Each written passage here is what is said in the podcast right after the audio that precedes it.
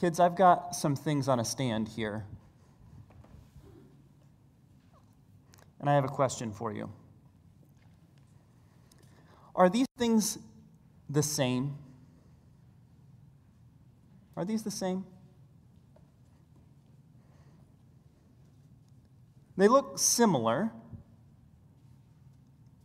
They're not exactly the same. They're different sizes, different shapes, different colors, different bindings, different things holding them together. So they all look a little bit different, and they might even, if you open them up inside and you uh, read them, they might all sound a little bit different in the way that they say things. These are Bibles that we have, that we uh, have on the entry table that you're welcome to take and give to a friend, or if you don't have a Bible or you forgot one, you're welcome to grab these and keep these. Those are yours. We're happy for you to have them. This is one of my kids' Bibles. A little blue one. This is one that I got when I was in seminary, just for fun. This one is in Spanish. All of them are a little bit different, but all of them have the same message inside. They all say essentially the same things inside. And so uh, they are all in that way the same. Because they all say the same thing about who God is and who we are and how we should relate to God. And we're going to look today at some sermons in the book of Acts. We're going to do a survey of the sermons of the book of Acts. Not all of the sermons, because there are a lot of them. But even though all of the sermons are very different, they all share one message that Jesus died, that he rose again from the dead, and that when you believe in him, you can be saved. They all share that same message that Jesus rose from the dead. That's why we're here on Sundays. That's why we worship on Sundays, because Jesus rose from the dead on a Sunday morning. That's why we celebrate Easter as the day that Jesus rose from the dead. And so let's look. I want to highlight. Uh, um, I want to highlight three sermons in the book of Acts. Two of them we're just going to read through, and then the third one we're going to focus on. And I want you to see how different these are, okay? that the one message is to uh, Jews, those who are God's chosen people, those who uh, knew that their ancestors followed God and had been st- treated specially by God.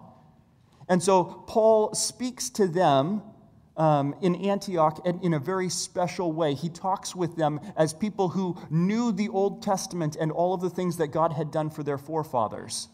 And here's Here's what he says in Acts chapter 13. You can just listen to this. On the Sabbath, they went to the synagogue for the services. After the usual readings from the books of Moses and the prophets, those in charge of the service sent them this message. They said, Brothers, if you have any word of encouragement for the people, come and give it. And so Paul stood lifted his hand to quiet them, and started speaking. And this is what he said Men of Israel, and you God fearing uh, Gentiles, listen to me. The God of this nation of Israel chose our ancestors and made them multiply and grow strong during their stay in Egypt. Then, with a powerful arm, he led them out of their slavery. He put up with them for 40 years of wandering in the wilderness. Then he destroyed seven nations in Canaan and gave their land to Israel as an inheritance.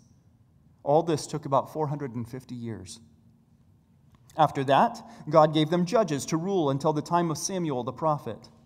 Then the people begged for a king, and God gave them Saul, son of Kish, a man of the tribe of Benjamin who reigned for 40 years. But God removed Saul and replaced him with David, a man about whom God said, I have found David son of Jesse, a man after my own heart. He will do everything I want him to do. And it is one of King David's descendants, Jesus, who is God's promised Savior of Israel.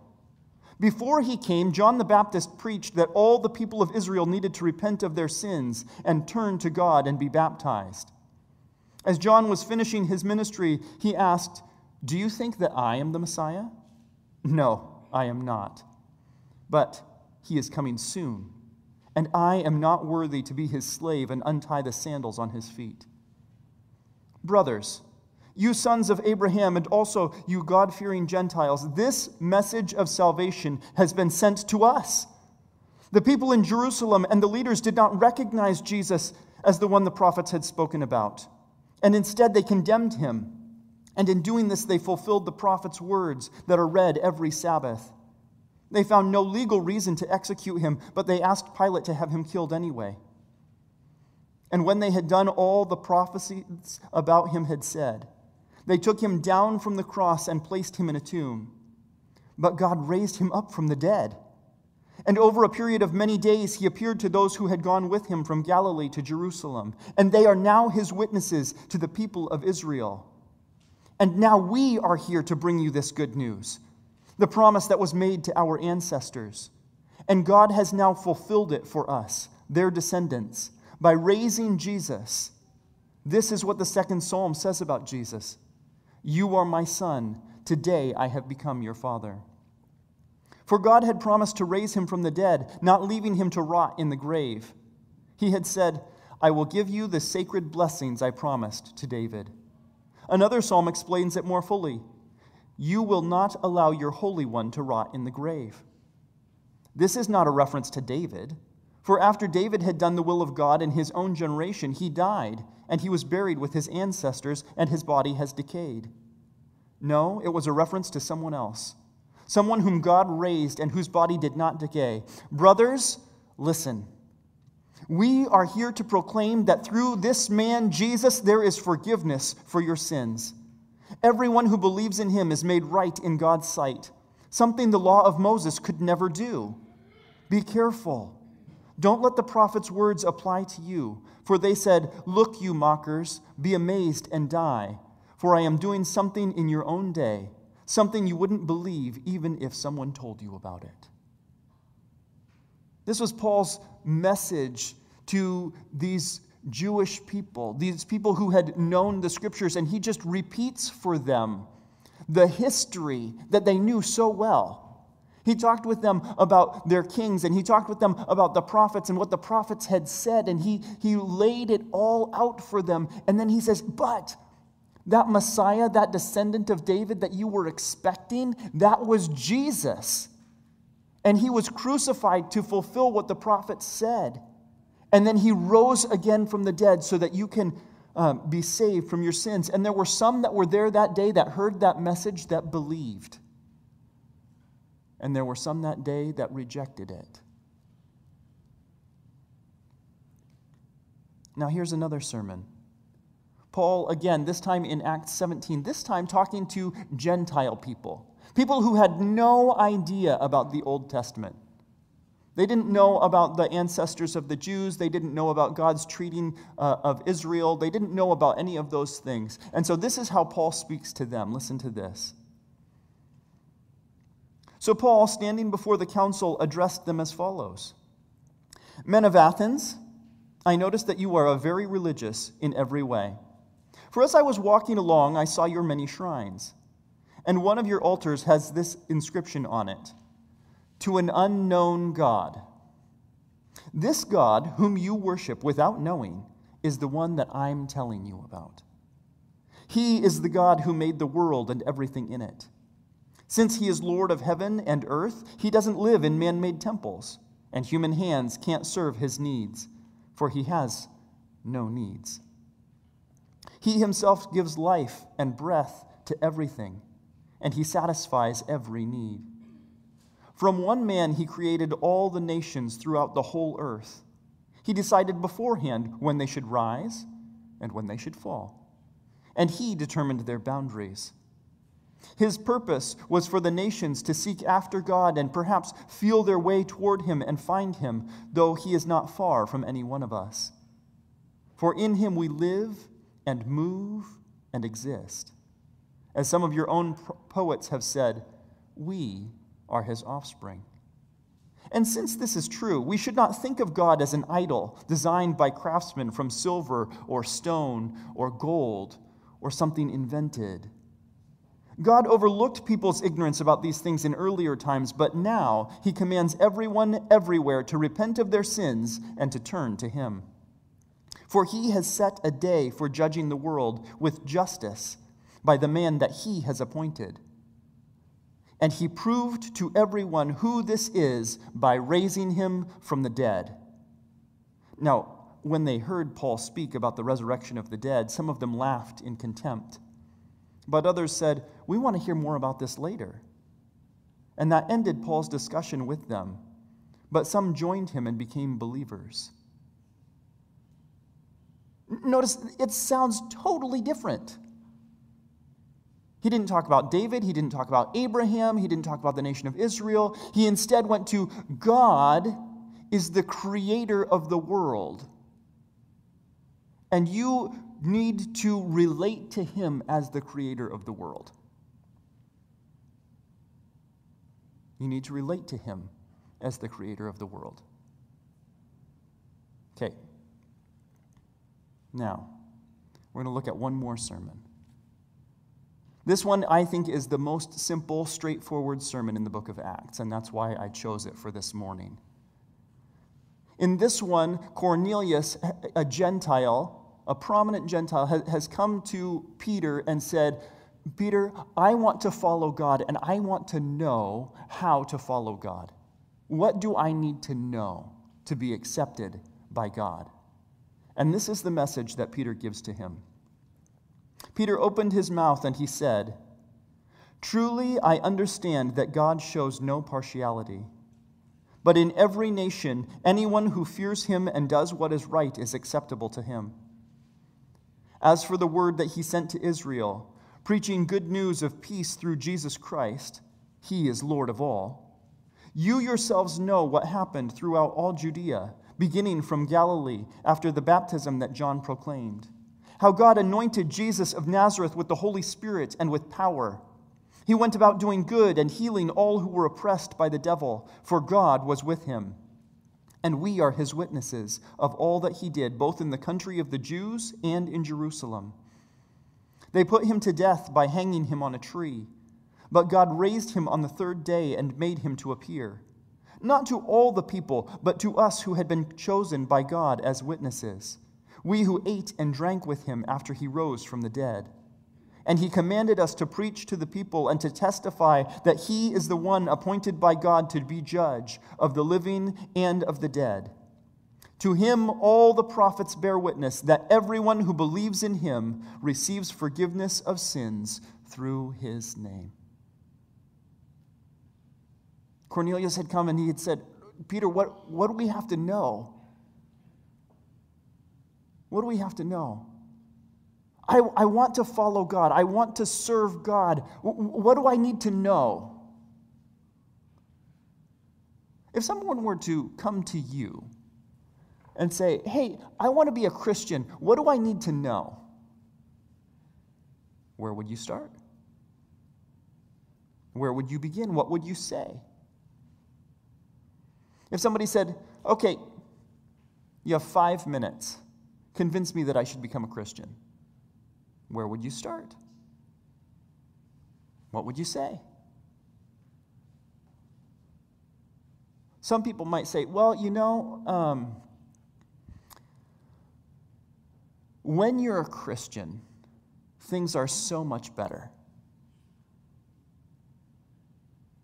You're having trouble with your marriage, what you should do is become a Christian because God can help you with your marriage.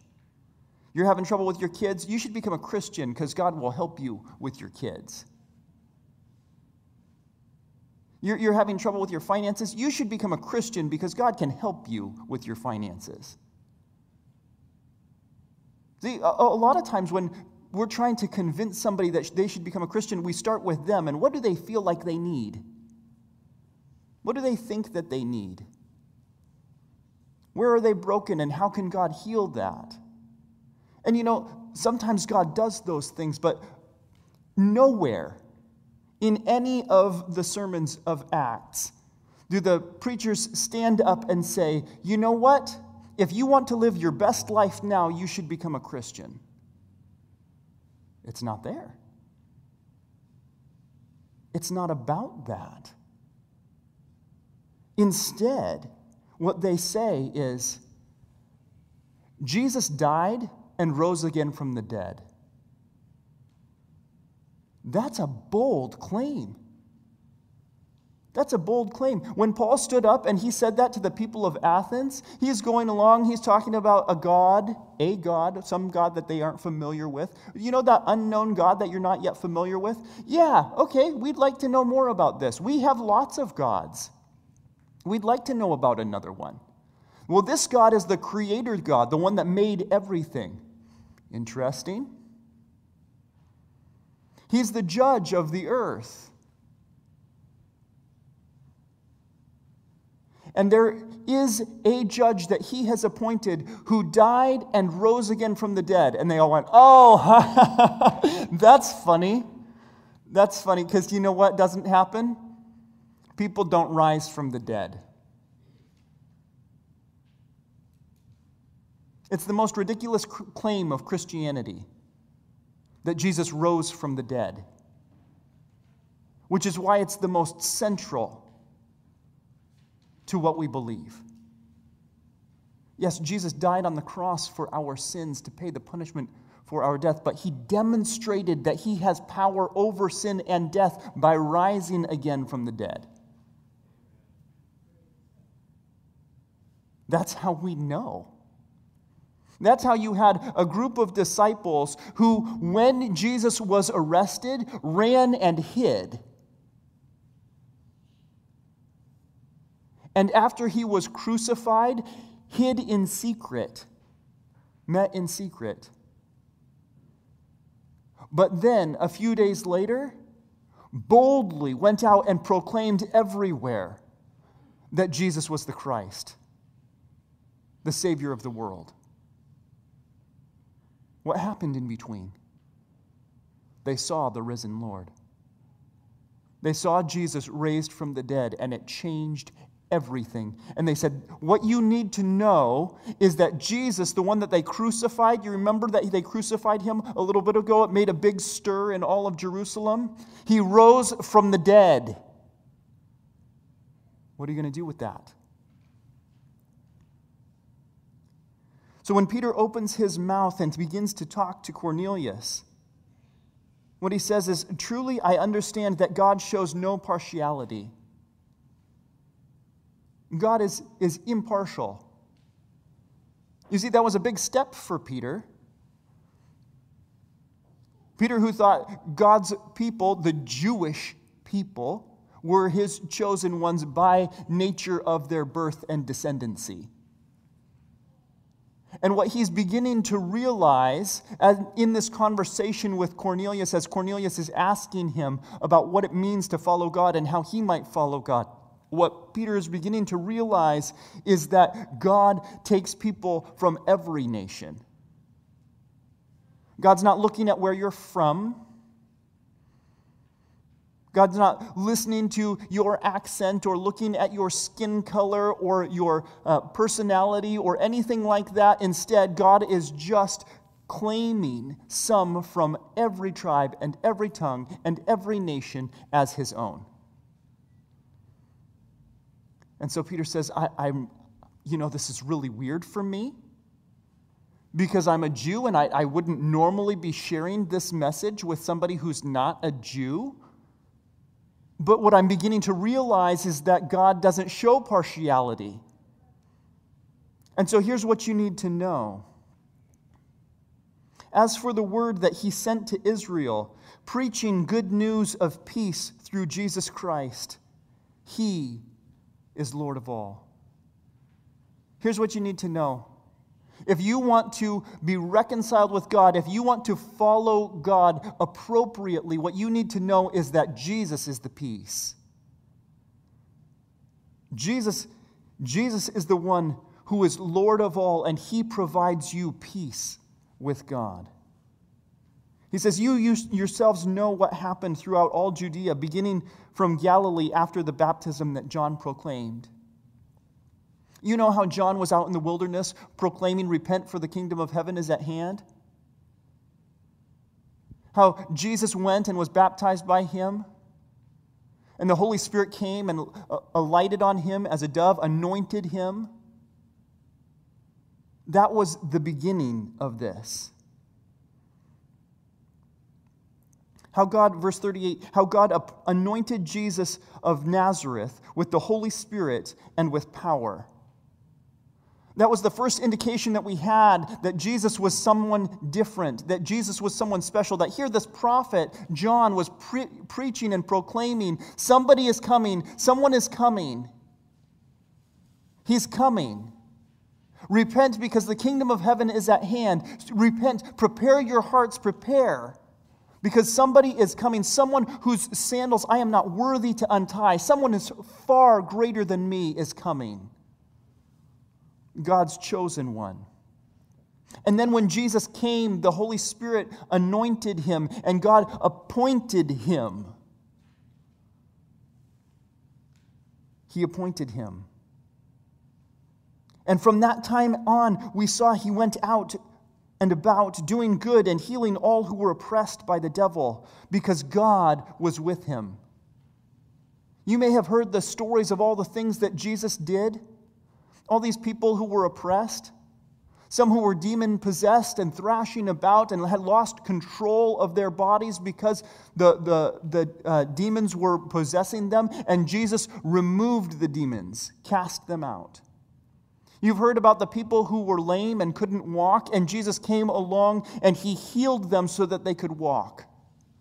You've heard about the people who could, were blind and could not see, and Jesus came and he touched them and he opened their eyes so that they could see. The ones who were deaf, that he opened their ears so that they could hear. Those who had every kind of sickness and infirmity, God, uh, Jesus came and he strengthened them and he healed them and demonstrated that the power of God was within him in a way that it was in no one else.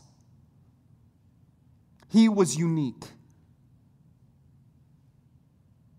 There has never been and will never be anyone again like him. And when he taught, when he opened up the scriptures, we understood them in a way that we had never understood them before. He spoke as one who understood and had authority. Like he knew these scriptures. Not like you know, here's what I think. But as one with conviction who knew this is what God has to say to his people. And he explained things to us that we had been confused about and that hadn't made sense before, that suddenly all made sense. Because Jesus had explained it to us. He went about doing good and healing all who were oppressed by the devil because God was with him. And we are witnesses of all that he did, both in the country of the Jews and in Jerusalem. It was so weird. All the stuff that he was doing was so weird. He was so awesome compared to everybody else that I gave my life to following him for three years. And I wasn't the only one. There were 12 of us that were close to him. There were 70 that were really following him, but there were hundreds of people who were following Jesus, wanting to know what he was talking about, wanting to know what he was saying, wanting to see what he could do and would do. Because we were convinced that he was the one that God had sent. He was the appointed one of God that had come to restore things to their proper order. We are witnesses of all that he did, both in the country of the Jews and in Jerusalem. And they put him to death by hanging him on a tree.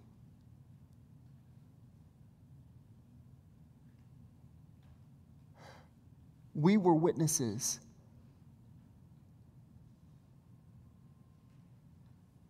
We were witnesses to all that he had said and done.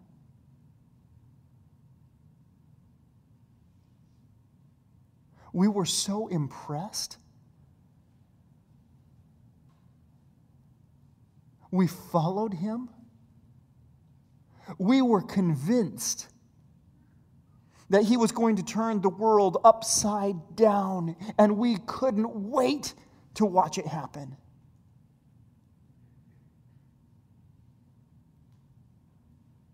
And they took him. And they hung him on a cross. And he died.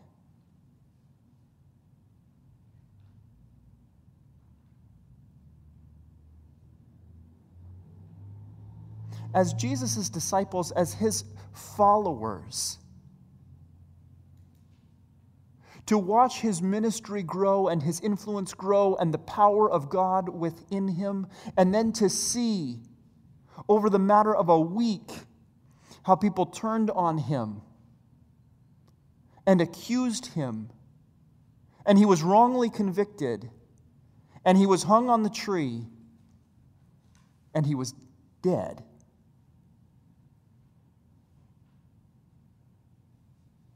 What do you do with that? And they mourned. They mourned the loss of a friend.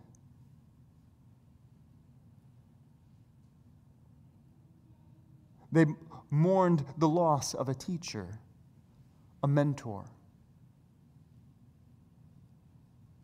They mourned the loss of their hope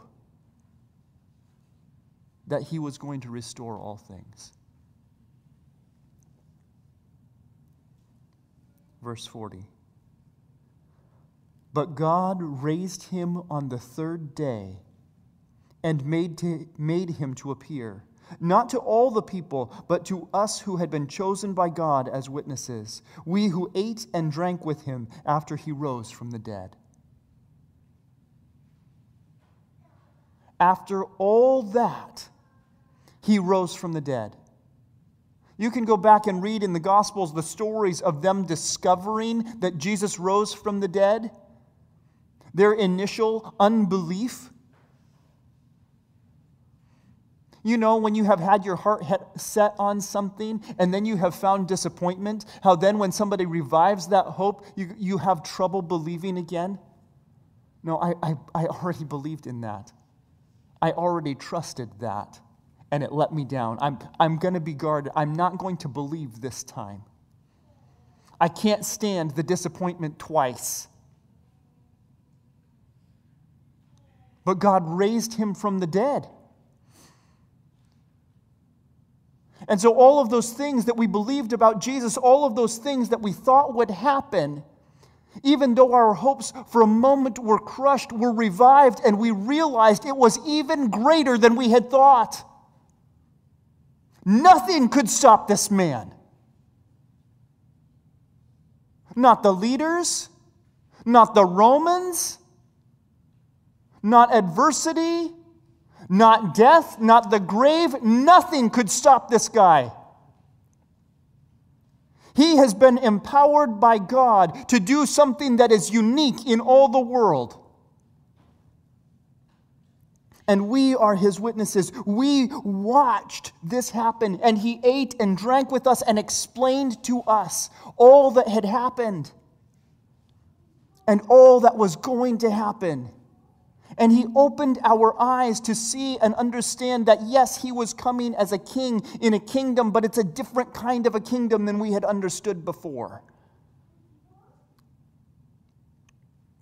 And he commanded us, verse 22 uh, verse 42. And he commanded us to preach to the people and to testify that he is the one appointed by God to be the judge of the living and of the dead. Jesus is the judge. This is the same thing that Paul told uh, the, the men of Athens. Jesus is appointed to be the judge. It's demonstrated that he's the judge by his resurrection from the dead. That's how we know, that's how it's confirmed. Jesus is the judge. What are you going to do with that? because we have a problem. We may not think that we have a problem. We don't always know that we have a problem, but ignorance is, is no uh, get out of jail free card. There are people who say, Well, I, I didn't really know. It was an honest mistake. If I was uh, walking through the mall and somebody asked me, Hey, do you want a donut? And I said, Yeah. And I grabbed the donut and I started eating it. Were, no, no, no, no, no. Um, those aren't samples. I meant, Do you want to buy a donut? Uh, no. It, it was an honest mistake. Do I still owe for that donut? Yeah. There are, people that, that just don't realize that God is the creator of the world. They haven't paid attention to that. They haven't acknowledged that. My mistake. We might think, well, you know, it was a, an innocent mistake, and I don't usually do that kind of thing. I don't go around stealing donuts and pastries. I'm not that kind of a person. I'm not a bad person. I just made a mistake. God is the creator of the world. He created everything. He sustains life by his hand. And we have not acknowledged him as God. We have not honored him as God in the way that we act and the way that we behave. Everything that we do in some way demonstrates what we think of God. Do we worship Him, honor Him, acknowledge Him as God? How do we treat His creation? How do we cr- treat his creatures? Do we cr- treat them as special things that God has created? How do we treat our fellow humans? Those who were created in God's likeness, to be like Him, to be image bearers, to demonstrate to others who God is and what He is like. How do we treat them? How do we refer to them? How do we talk to them? You see, we may think that it was just a mistake or a moment of weakness or something that we did, and our only slight was to the one other person that maybe we don't know that well, or maybe we know them well enough that they'll let it slide because we have relationship with them.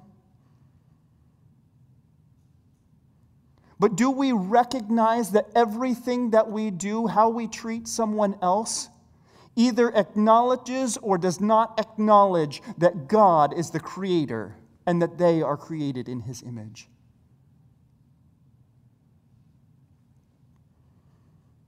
Everything we do. We don't get to plead ignorance. Oh, sorry. Wasn't aware.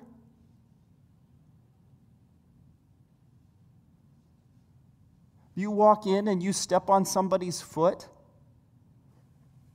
Sorry, didn't mean to do that. You broke my toe. But I didn't mean to. It wasn't on purpose. The, the damage that we inflict when we wrong God either by not honoring him, by not holding his name to be holy, by not uh, designating time aside to worship him, honoring his day as holy, by not treating his name, his personhood as holy, by not t- treating his creation as holy, by not treating other people as those who are created in his image. All of these things are affronts to God and they are sin. And all of them deserve judgment. And what God has demonstrated for us by raising Jesus from the dead is that Jesus is the judge.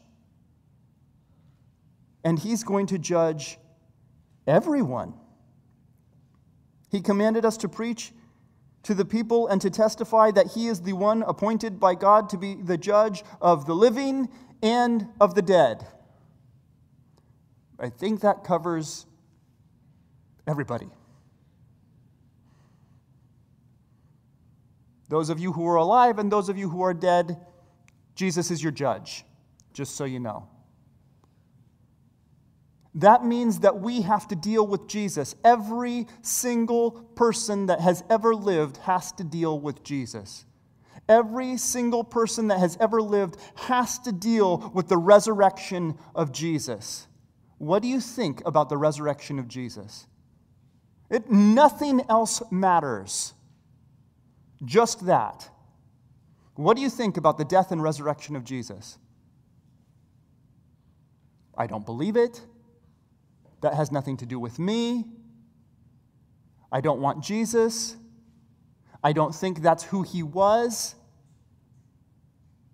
Or I acknowledge that Jesus' death and resurrection demonstrates that God has anointed him as judge.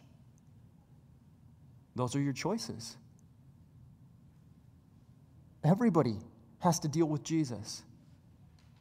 You can't ignore it. And this is why this is why there's so much division, right?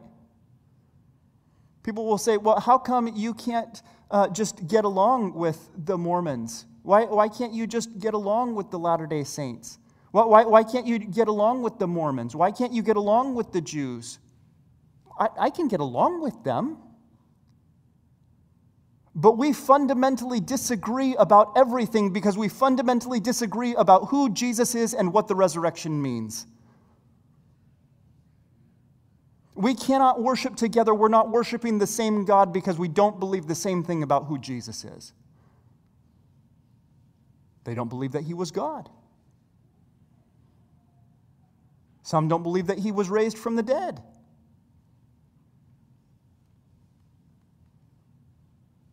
Some don't believe that he's the only way by which we may be saved. We have to deal with the resurrection of Jesus.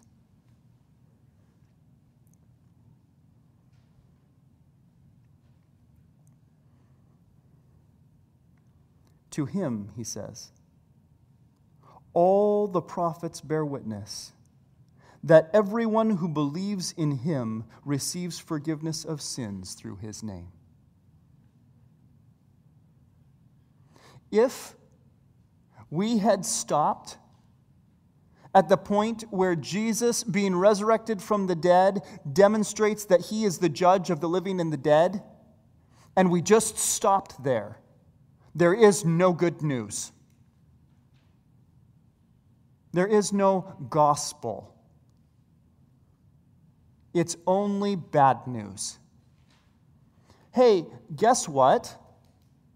You're a sinner who has not perfectly acknowledged God in all that you say and do. You have not honored and worshiped him appropriately. And there is a judge whose name is Jesus. Congratulations. Welcome to hell. That would be the whole message, right? You have, you have a Jesus who is the judge, and that's it. And we stand condemned but that Jesus, who's the judge, in his death takes our place.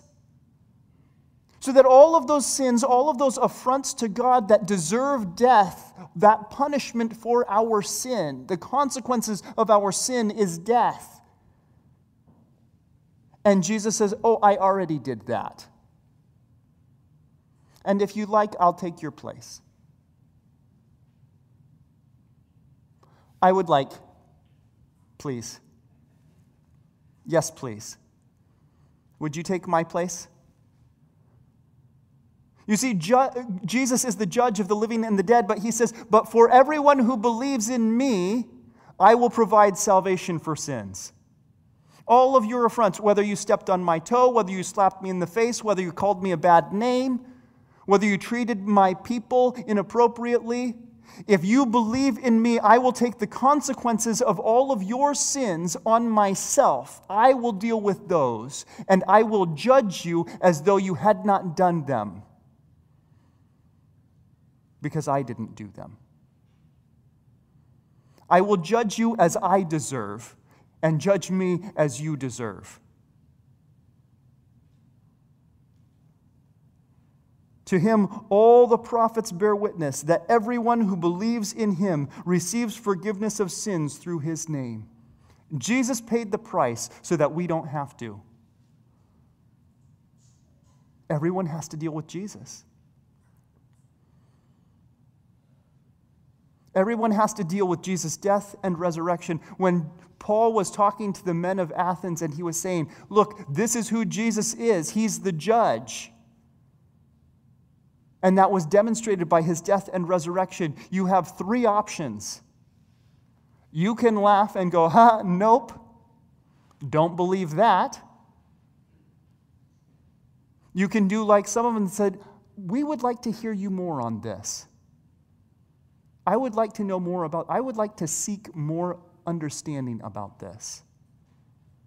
Or you can believe and say, Yes, I believe and I want Jesus to be my Savior too. Which brings us right back to where we began this service. Because where we began this service was at communion where we read together in Romans chapter 10 that the word is near you, in your mouth and in your heart. That is, the word of faith that we proclaim. Because if you confess with your mouth that Jesus is Lord and believe in your heart that God raised him from the dead, you will be saved. For with the heart one believes and is justified, and with the mouth one confesses and is saved. For the scripture says, Everyone who believes in him will not be put to shame. And there is no distinction between Jew and Greek. For the same Lord is Lord of all, bestowing his riches on all who call on him. For everyone who calls on the name of the Lord will be saved. This morning, I hope that you are rejoicing along with me as we celebrate that Jesus has been raised from the dead, that he is the judge of the living and the dead, and for those of us who believe, he is our Savior. And everyone who calls on the name of the Lord will be saved. Let's pray. Lord, we thank you that you have sent Jesus appointed him as judge. Thank you that you have appointed a just judge, one who is discerning and true, one who sees through the exterior and can judge the intentions and attitudes of the heart.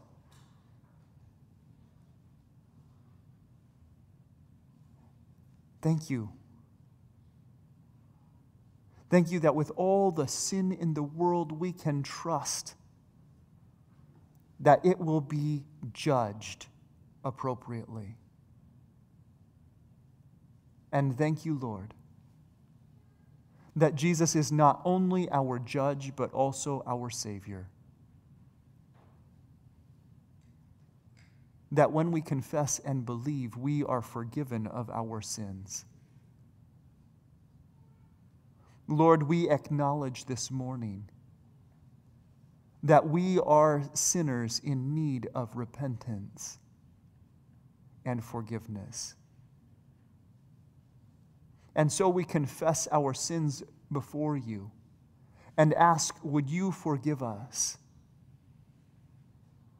Would you forgive us not because, in the most part, we're good? Would you forgive us not because of anything that we intend to do or have done. But would you forgive us because Jesus has already done it and has offered freely the gift of salvation? Lord, we accept that gift today. In Jesus' name, amen.